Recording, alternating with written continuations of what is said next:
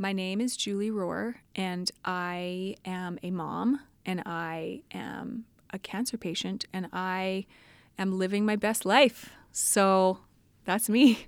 that was really cheesy. Do you want to do another one? I'll do a second one just in case it turns out better than the first Five, one. yeah. Let's do and, and and like three my and a half. My grandmother used to sp- say to me, "Sprinkle it with fuss." sprinkle it with okay okay, yeah that would be really me trent. She's so julie Rohr i'm I fucking julie Rohr and i and i endorse this candidate for no. Okay wait what am i saying? I am julie Rohr and i am a mom and i am a wife and i am a community member of laurier heights and i love my community i love my city and i love my life i am uh, going through a cancer journey that i never expected to be on but it has shaped me um, into a better person and i um, am grateful to be here to talk to you today about being a parent in trying times I don't think we need to do another one. That's pretty fucking bang on. is that good Yeah.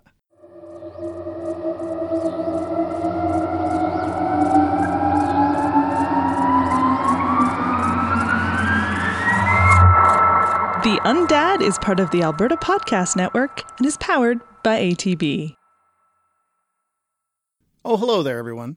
This is the Undad Podcast, and I am Trent Wilkie. The Undad Podcast is a podcast about family and how you are formed by your environment. There will be some swearing, there will be some caring, and there will be some sharing. I hope you put on your lucky jacket, because we're going to go on a journey together.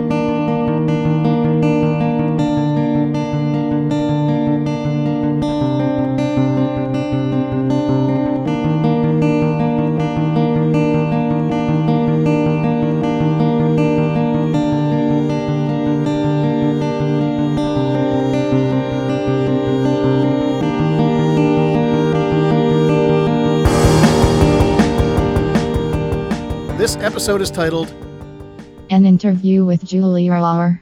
Part 1.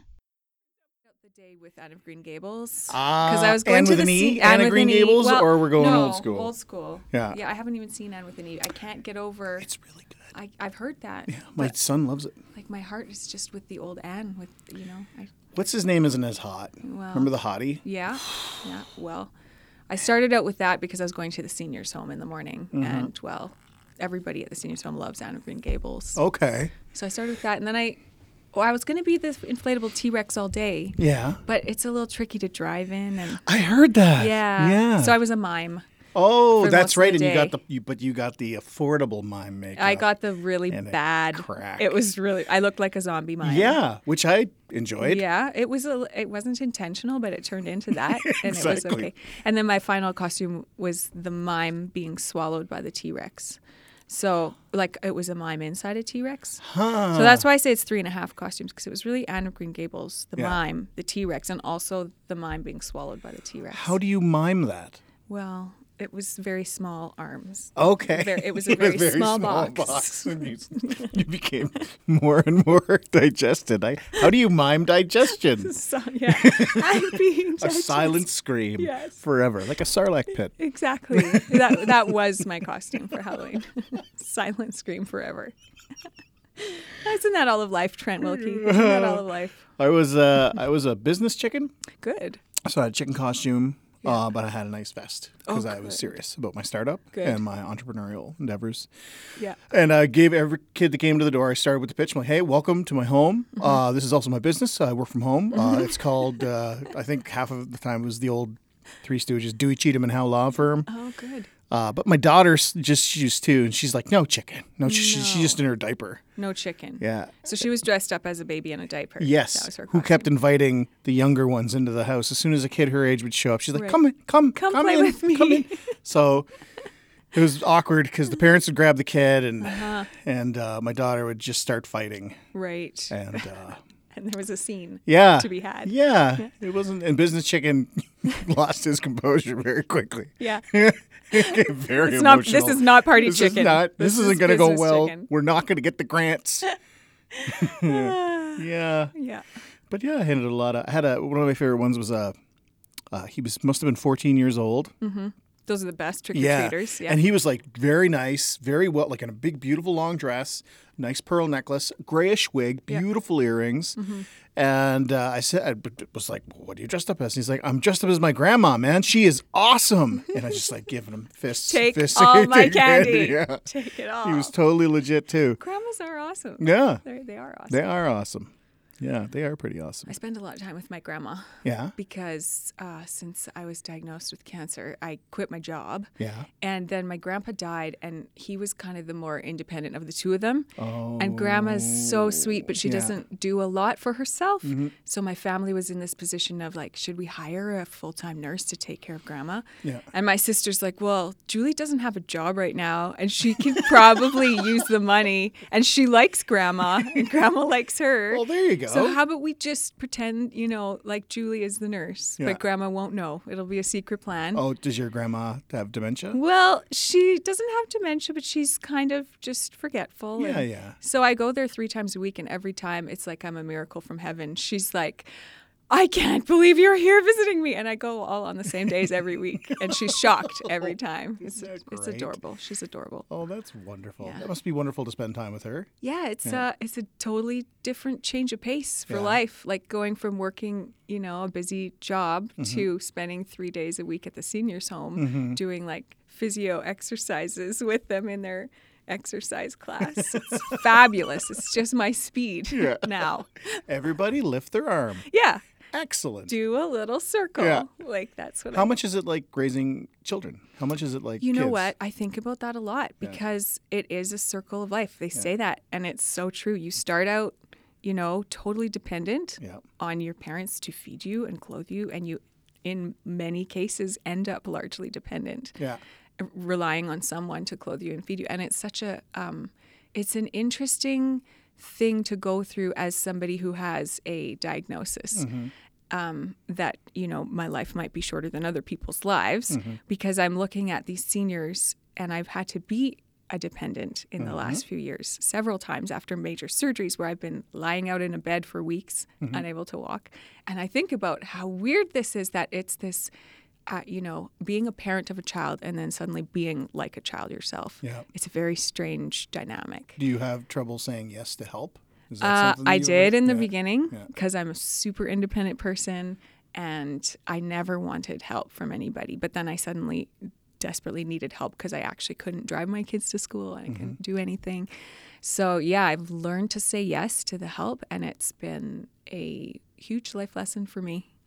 Now, I've wanted to get you on the show for a while, uh, but recently you had some some news. Mm-hmm. Some it seems like good news. Yeah, with you know, with metastatic cancer, there's like it can be good and bad and good and bad. Mm-hmm. Like my good news isn't the same as every cancer patient's good news Yeah. because my doctors, you know, have given me basically a terminal diagnosis. So Mm-hmm. my good news I always take with um, a grain of salt. It's Mm-hmm. good for me for right now, and the doctors always expect that the cancer will come back. And I, you know, beg to differ. Yeah. You know, most days. But my last scan results were great. Uh, All the tumors that I have right now in my body have shrunk, and so I take that for um, what it is for me right now. Yeah. which is good news. Do you still need to go to your doctor and say, "Huh, what does that mean?" Yeah. Or do you are you because you're also writing a book, like you're Yeah. sort of immersed in this whole. You must be teaching yourself a lot, but do you still need a translator when it comes to some sort of di- uh, some sort of information you're given by your doctor? Yeah, medical information is uh, you learn to speak it pretty quickly when this is your life. So I, have quit my job. Um, it'll be almost two years ago now, because I was just going through tons of surgeries and tons of you know radiation and chemo. I just it wasn't fair for my company to keep bringing in a temp every time I would go for surgery. So I just decided for me and for them it was a better idea to quit. Yeah. And so then I've been doing research into my disease um, this whole time since I've quit my job. And yeah, I've learned the lingo, I've learned what to look for, um, but it's still, there's still new information at every corner. Like I think I know what I'm talking about, and then something new presents itself. So I'm constantly learning, right? Yeah. it is a journey of and I guess in some situations, so are the doctors. Yeah, because it is a one in a million kind of scenario Yeah. where the doctors here have seen maybe one or two cases, you know, of LMS Yeah. in their What is what is the full name? What is LMS? Uh, leiomyosarcoma. So it's a sarcoma that starts kind of in the soft muscle Mm-hmm. tissue, and um, it's a very uh, unpredictable Mm-hmm. diagnosis because there's no one pathway that will treat it. Like for breast cancer, now there's kind of like you catch it. I Mm-hmm. mean, there's lots of different subtypes of breast cancer, and I know lots of women who have gone through that. Mm-hmm. And you can find someone in Edmonton who has what you have, and you can talk to them and be part of groups, or you know, Yeah. there's lots of knowledge and research into cancers like that. Um, but with really rare cancers, Mm-hmm. you basically got the asshole unicorn of cancers. I did. The asshole unicorn. My friends were like, "Why do you got to be so damn special? Like, Yeah. come on already." Showing off. Yeah, geez. But you know, my mom always told me I was one in a million, and you know, I'm one in a million now. But you, um, yeah. So, so there's not as much research, not as Mm-hmm. much grants, not as much um, knowledge that, that's floating around about this one. Mm-hmm. So I have to be my own best advocate because uh, that's that's what I've been dealt. The cards I've been dealt. Yeah, and you're very honest about it. You're very sherry, but not in that uh, you don't want anybody like, oh, Jules, oh, Jules. This is more of like you're. I find that when people, there's two types of people. You take the journalistic point of view. You don't take the pity point of view. You take like, this is what's going on. This is what I learned today. This is an interesting thing. This is an interesting fact. Yeah. You know, this is where the world is when it comes to medical research. Uh, Like we're living in the future every five minutes when it comes to what your updates. In the most recent Otherwise podcast episode, they explore the significance of land acknowledgement, what it means to be a treaty person as a newcomer immigrant, and the relationship between newcomers and indigenous communities. This is one of those podcasts where you should have a pen and paper handy. Take notes. The Otherwise podcast is a free education. Visit otherwiseshow.com for more information. You, like I said earlier, you're writing a book. How's that going? It's going well. And how many is there? Like, is there a lot of nudity and fighting in it? Is it swearing? Tons. So it's a fan fiction Yeah, of science fiction. science actually, fiction yeah. of uh, Edward Scissorhands meets the T Rex costume. Yeah, no, no. I um I my book is more like my own therapy. Like Yeah. I am a writer. I've always been a writer to process things. Like ever since I was a little kid, if I've got something in my brain, Mm-hmm. I have to write it down to process it. You and I went to J school together. We did, Yeah. yeah. And uh, the writing thing for me has been a lot of fun. Mm-hmm. It it's been.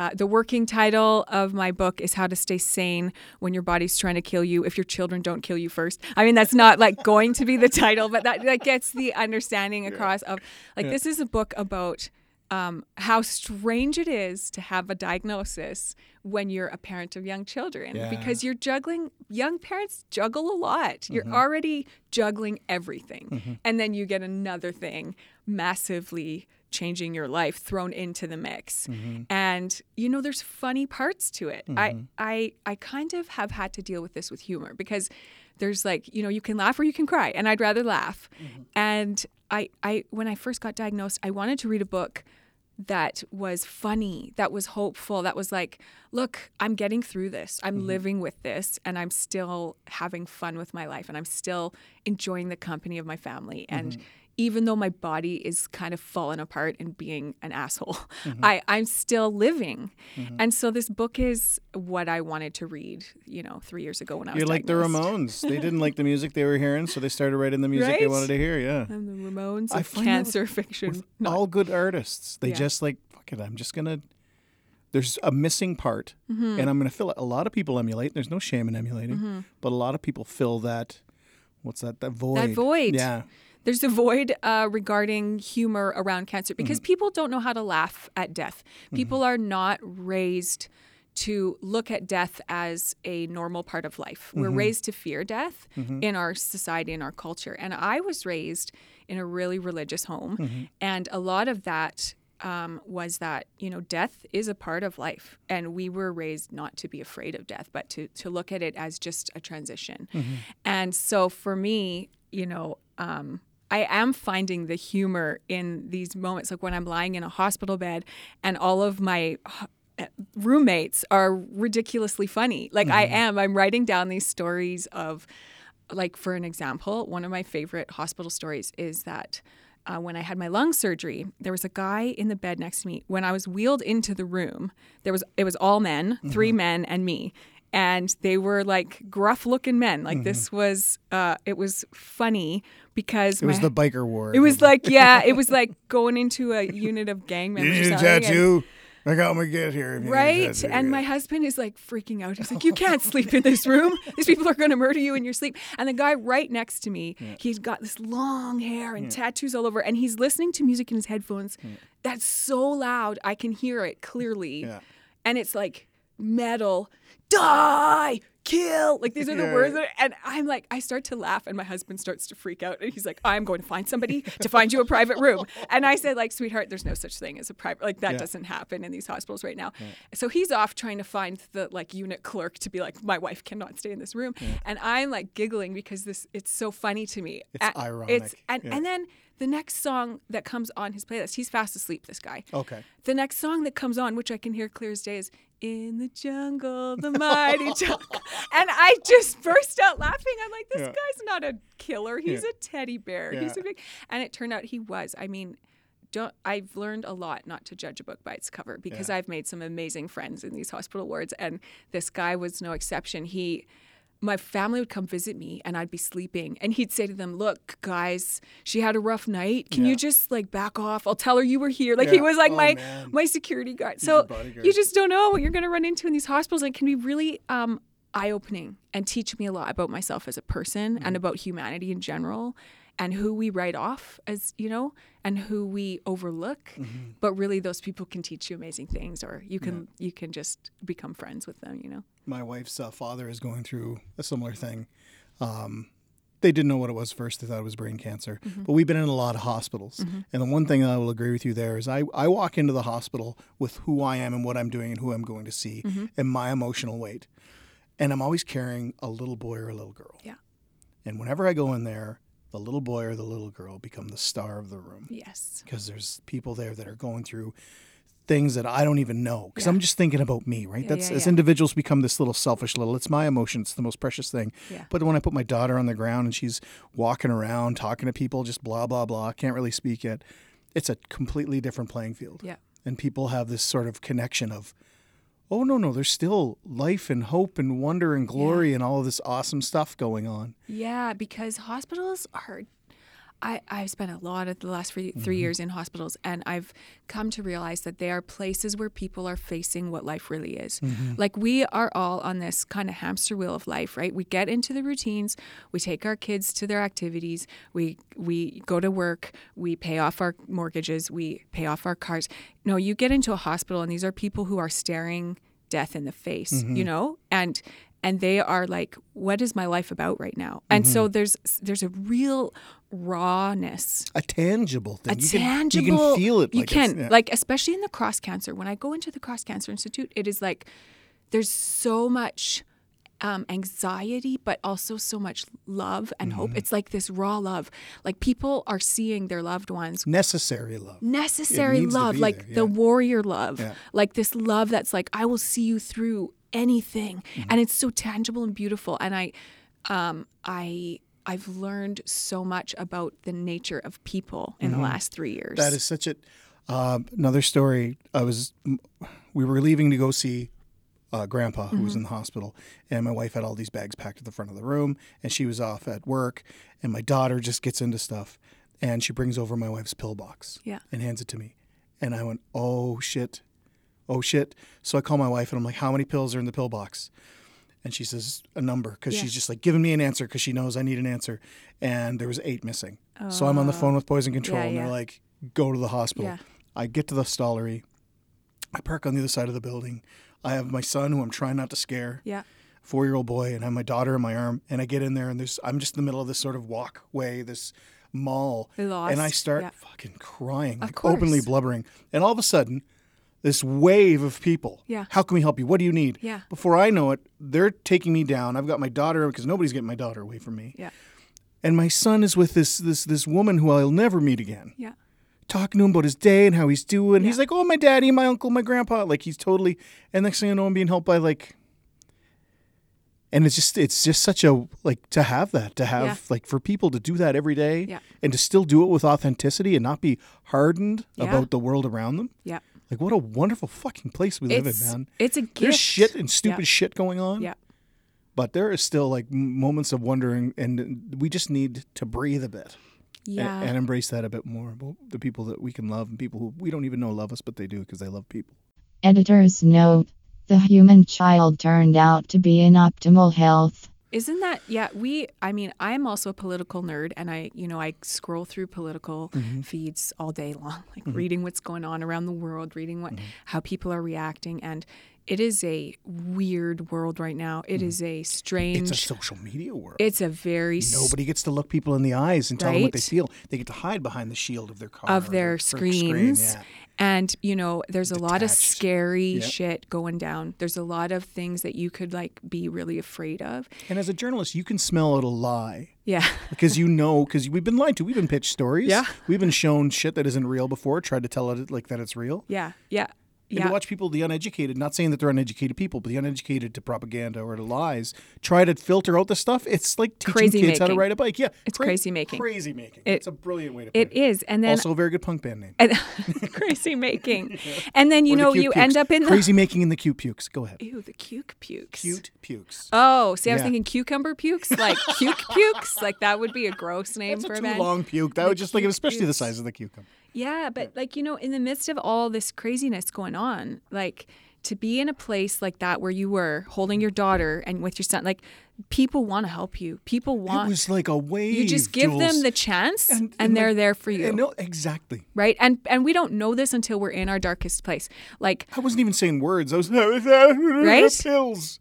Yeah, Yeah, like i have had people that i d- like people have come out of the woodwork in the last three years to to just go above and beyond to support me. And mm-hmm. i you know You don't even really know them. people who have cancer can can you can react to it in a lot of different ways. And i've been part of support groups with a lot of really angry people. I can mm-hmm. get you know if i really think about the unjustness of getting you know a terminal diagnosis at the age of 33 mm-hmm. i can get mad. I can get i can get angry about it. But also I can look at the beauty of what this has brought out in my life and how it's shown my kids. You know, people are good in their heart. Like they want to help you, and you can be that person for them. Mm-hmm. And if you are that person for them 1st mm-hmm. if you're there for them in their time of need 1st mm-hmm. they're going to be there for you even more when you're in your time of need. And it's just this beautiful picture of like, how does this world work and how can you be there for people in their time of need? It's it's really been a huge um, a, a humbling and beautiful experience for my family in the last three years. Just total strangers coming up and being like can we you know i've had a total stranger give our family $5000 somebody i've never met before went on my like online fundraiser and donated five I contacted them and I said like, "Did you mean to write 50? Like you have never met me or my family. Did you make a mistake?" And they said, "No, we didn't make a mistake. You know, we're moved by your story and we wanted to support." I, I'm like, this is a very humbling situation to be in, mm-hmm. right? Like, who wants to be sitting here asking for help? Mm-hmm. And you know, it's a it's it's a blow to the pride, but at the same time, it's allowing us to walk in community mm-hmm. Which is the most beautiful place to be. Exactly. Community. Within the Alberta Podcast Network, there are many nooks and so many crannies. One of these dank crannies is inhabited by the Pop Cycle Podcast. This month, Mr. Christian Zip wanted to feature one of his favorite albums Michael Jackson's Thriller. Eric Newby also loves that album. Which is not weird because he and Zip share a tangible cosmic connection. Anyways, while they were out practicing their high fives, they ended up chatting with Karen Unland, the president and founder of the Alberta Podcast Network, powered by ATB. She skilled then on the most groundbreaking of ominous topics that really tied the spooky subject of horror dance anthology together.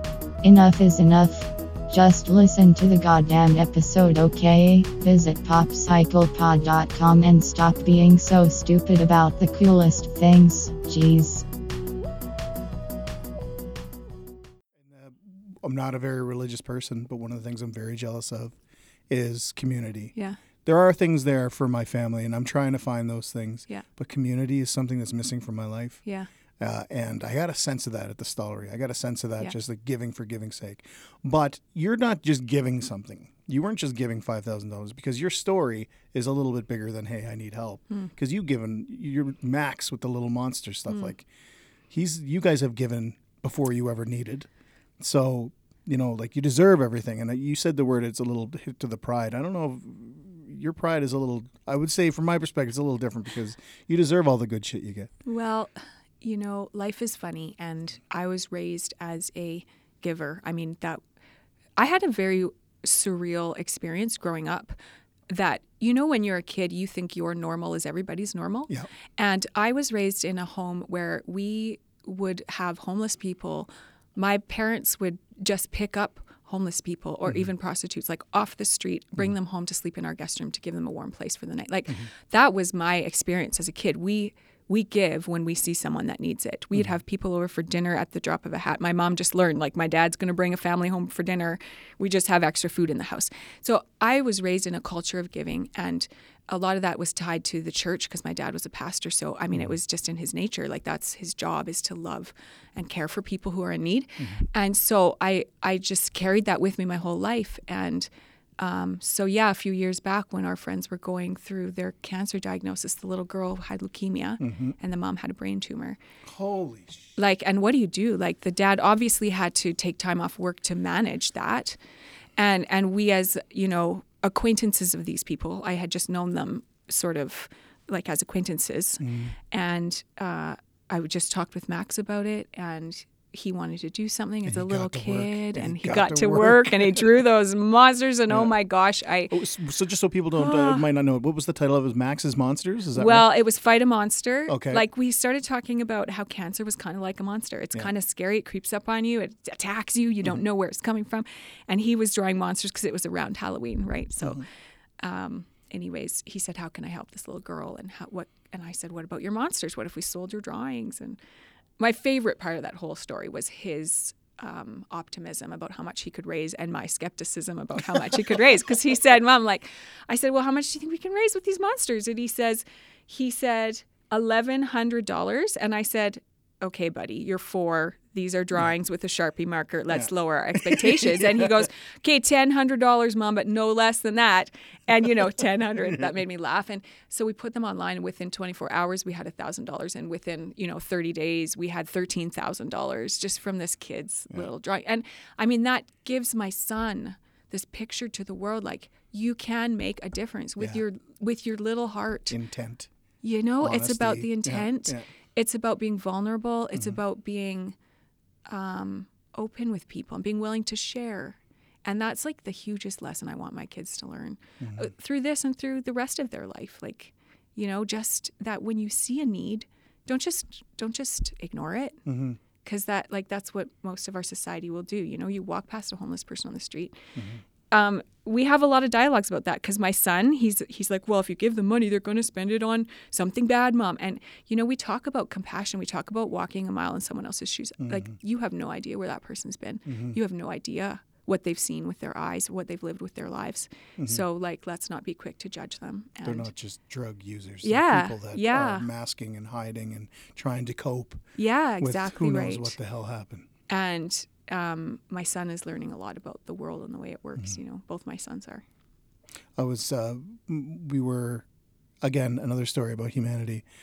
Uh, about a year and a half ago, I wrote about this on the blog before it became a podcast. But uh, there was a, a woman. Uh, I think she was she was she was a prostitute. We've seen her on 118th a few times, and I was walking with my son. Uh, he was in a wagon, I think, at the time. And I've seen her around, and we walked across the street. And as we walked towards her, she, you know, she has the posture of somebody hoping to pick up. And she sees my son and just completely changes, you know? And she's like, How are you, young man? He's like, Oh, I'm good. Me and my daddy went to the grocery store and all this stuff. Like, oh, that's great. That's great. And uh, we just had a nice conversation, and the light turned, and then we left. And, uh, and then as we crossed the street, I turned around and uh, she was back to the posture. And that's exactly what you were talking about. You don't know. You don't know. You have no idea what a person's doing. Like she was a mom, a sister, a, a friend at that moment when I was there, and she still was. Yeah. She was working before that, but then she wasn't working, and her guard was down, and she became all those things that make her human. Isn't that a beautiful thing about kids? I I was in Fucking magic, Vancouver. man. like I was in Vancouver with my niece Naomi, and she was three, and I am a bit of a like total ditz when it comes to like directions and how to get places. So when I'm in a city that's not mine, Yeah. and I get on a bus, Yeah. the, I I've done this a few times. I always forget that the bus goes both directions on the same street. Yeah. So if I'm like looking on my Google Maps and it says go to this corner and catch this bus. I don't realize which side of like so I get on going the wrong way. So anyways, I ended up in in like I don't know down in Chinatown in Vancouver. I think it was Hastings. I don't even know. It was Yeah. a really sketch-filled part of town, Yeah. and we get off the bus and we're trying to get to uh, Central Park, and we ended up at this Tim Hortons because we got on the wrong bus and I had to wait for the right bus. But anyways, we go in this Tim Hortons with her.